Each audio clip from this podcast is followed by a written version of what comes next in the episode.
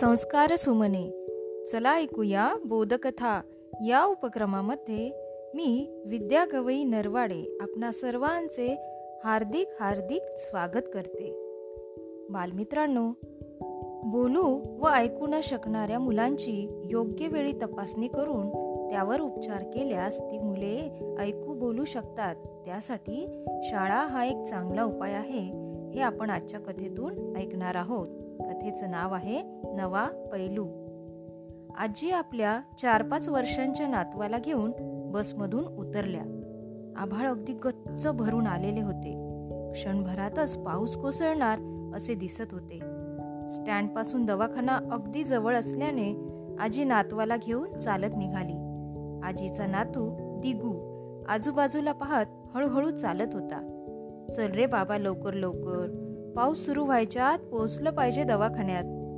आजी दिगूला म्हणाली पण त्याला सांगून काय उपयोग?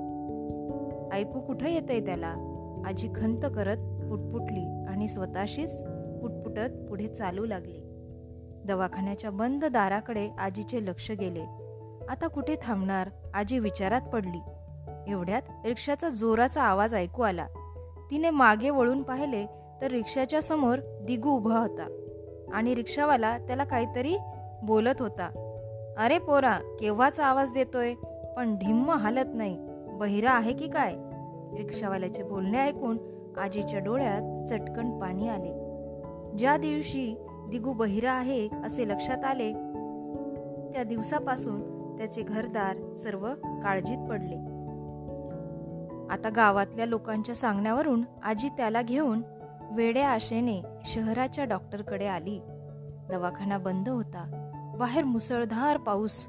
तशीच दीडमूळ होऊन ती भिंतीच्या आडोशाला थांबून राहिली.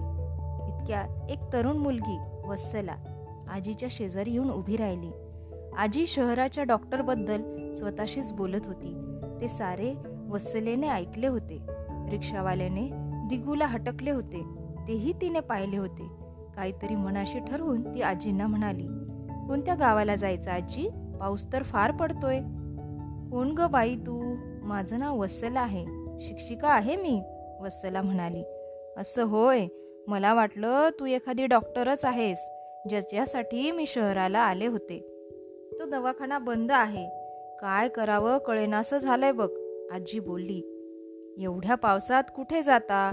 या वादळात झाडं बिडं रस्त्यात पडतात. आजी त्यापेक्षा माझ्या घरी चला. नको घरी या पोराची आई वाट पाहिल. पाहू द्या आजची रात्र माझ्याकडे राहा. उद्या मी तुम्हाला जे काय दाखवीन ते पाहून हसत घरी जाल. वत्सलाने आजीला मोहात पाडले. आजी थोडीशी विचारात पडली आणि मनाशी काहीतरी ठरवून म्हणाली असं होय हसणं मिळणार असेल तर तुझ्या घरी येते मी. गेली पाच वर्ष झालीत हसणं विसरलो आम्ही. पाऊस ओसरल्यावर आजी दिगू वत्सलाच्या घरी गेले. जेवणे झाली. गप्पा मारणे सुरू झाले. वत्सला ही मूक बधीर मुलांच्या शाळेत शिक्षिका होती. अत्यंत आनंदी हसऱ्या स्वभावाची. तिने विचार केला की बोलकी मुले शिकतात हसतात खेळतात आनंदी जीवन जगतात.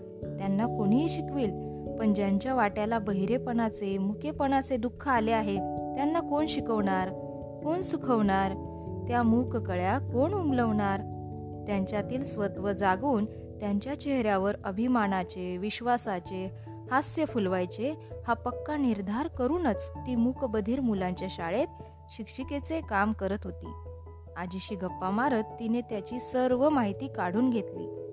आजी पण कितीतरी दिवसांनी असे मन मोकळे बोलायला मिळाल्यागत बोलत होती. आमच्याकडे कोणीच असं मुकबधीर नाही पुरी. त्यामुळे आम्हाला फार धक्का बसला.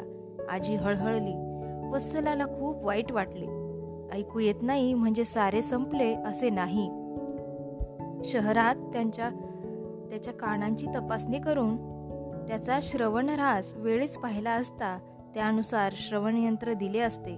तर आतापर्यंत तो ऐकू बोलू शकला असता किती लवकर हे व्हायला पाहिजे होते.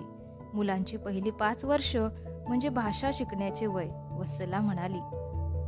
दुसऱ्या दिवशी आजीबाईंना घेऊन वत्सला शाळेत आली.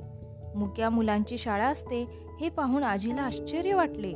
हेडफोन्स लावून बसलेली मुले माईकमधून शिकवणाऱ्या बाई हे सगळे आजीला नवलच वाटत होते. शाळेतील एक बाई एका छोट्या मुलाला यंत्राच्या सहाय्याने गोष्ट शिकवत होत्या. हे वत्सलाने आजीला दाखवले. आजी उत्सुकतेने बघत होत्या. बहिरा मुलाच्या तोंडून बाहेर पडलेले उच्चार टिपायला त्यांचे कान सावध झाले होते. आणि मूल पायीसारखेच हसत हसत बोलले तेव्हा तर आजीच्या अंगभर आनंद लहरी उसळल्या. आजी खूपच उल्हासित झाल्या. वसला त्यांना यंत्राची माहिती करून देत होती. यंत्रांमुळे बहिऱ्या मुलाला आवाज ऐकू येतो. आवाज आल्याच्या आनंदाने ते मूल आपल्या चेहऱ्याकडे पाहते आपल्या ओठांच्या हालचाली पाहते आणि तसे बोलण्याचा प्रयत्न करते. तिने त्यांना हिअरिंग एड्स दाखवले. इन इंडक्शन लूप सिस्टमची खोली दाखवली. आणि हळूच आजीला विचारले काय आजी मग दिगूला ठेवायचं का आमच्या शाळेत? आजी खुदकन हसली आणि म्हणाली होय ग माझा दिगू येऊ दे तुमच्या शाळेत. पण असे पुटपुटत आजी एका वेगळ्या स्वप्नात हरवली. आजीला नातवाच्या दुःखावरून सर्वच मुक्यांच्या दुःखांची जाणीव झाली होती. तिच्या मनात विचार आला आपल्याही खेड्यात अशी मूकबधीर शाळा काढली तर मनाशी काहीतरी ठरवून आजी म्हणाली पोरी माझ्या गावी अशी शाळा काढून देशील का? आजी शाळा काढायची म्हणजे जागा पाहिजे पैसा पाहिजे यंत्र किती महाग वत्सला म्हणाली. वत्सलाबाई आम्ही खेड्यातले लोक शिक्षणानं अडाणी राहिलो पण कष्टानं आम्ही शेती खूप जमवली. एक शेत विकलं तर लाखाला जाईल आजी म्हणाली. आता मात्र वत्सला थक्क होऊन ऐकत होती. म्हणजे शेत विकून एवढा पैसा देणार तुम्ही मुक्यांच्या शाळेला?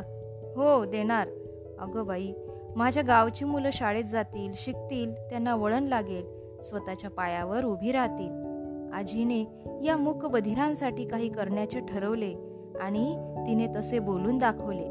आजीच्या विचारातील या नव्या पैलूचे दर्शन होताच वसलाचे अंतकरण भरून आले. ती म्हणाली आजी मी म्हटलं होतं ना उद्या मी जे दाखवीन ते पाहून तुम्ही हसत घरी जाल म्हणून. होय ग वत्सला त्या कालच्या पावसाने माझ्यावर फार उपकार केले. मी शहरातल्या डॉक्टरकडे निघाले होते. तुझ्या रूपात मला डॉक्टरच भेटला बघ. आजी हसू लागल्या. आजीच्या उत्तराने वत्सलाही आनंदित झाली. तिलाही हसू आले. कालपासून ही आपल्या आईसारखी दिसणारी बाई हसते आजी हसते हे पाहून कसे का होईना. दिगूच्या चेहऱ्यावर हसू उमटले. तर बालमित्रांनो अशी आजची बोधकथा. धन्यवाद. घरी रहा सुरक्षित रहा.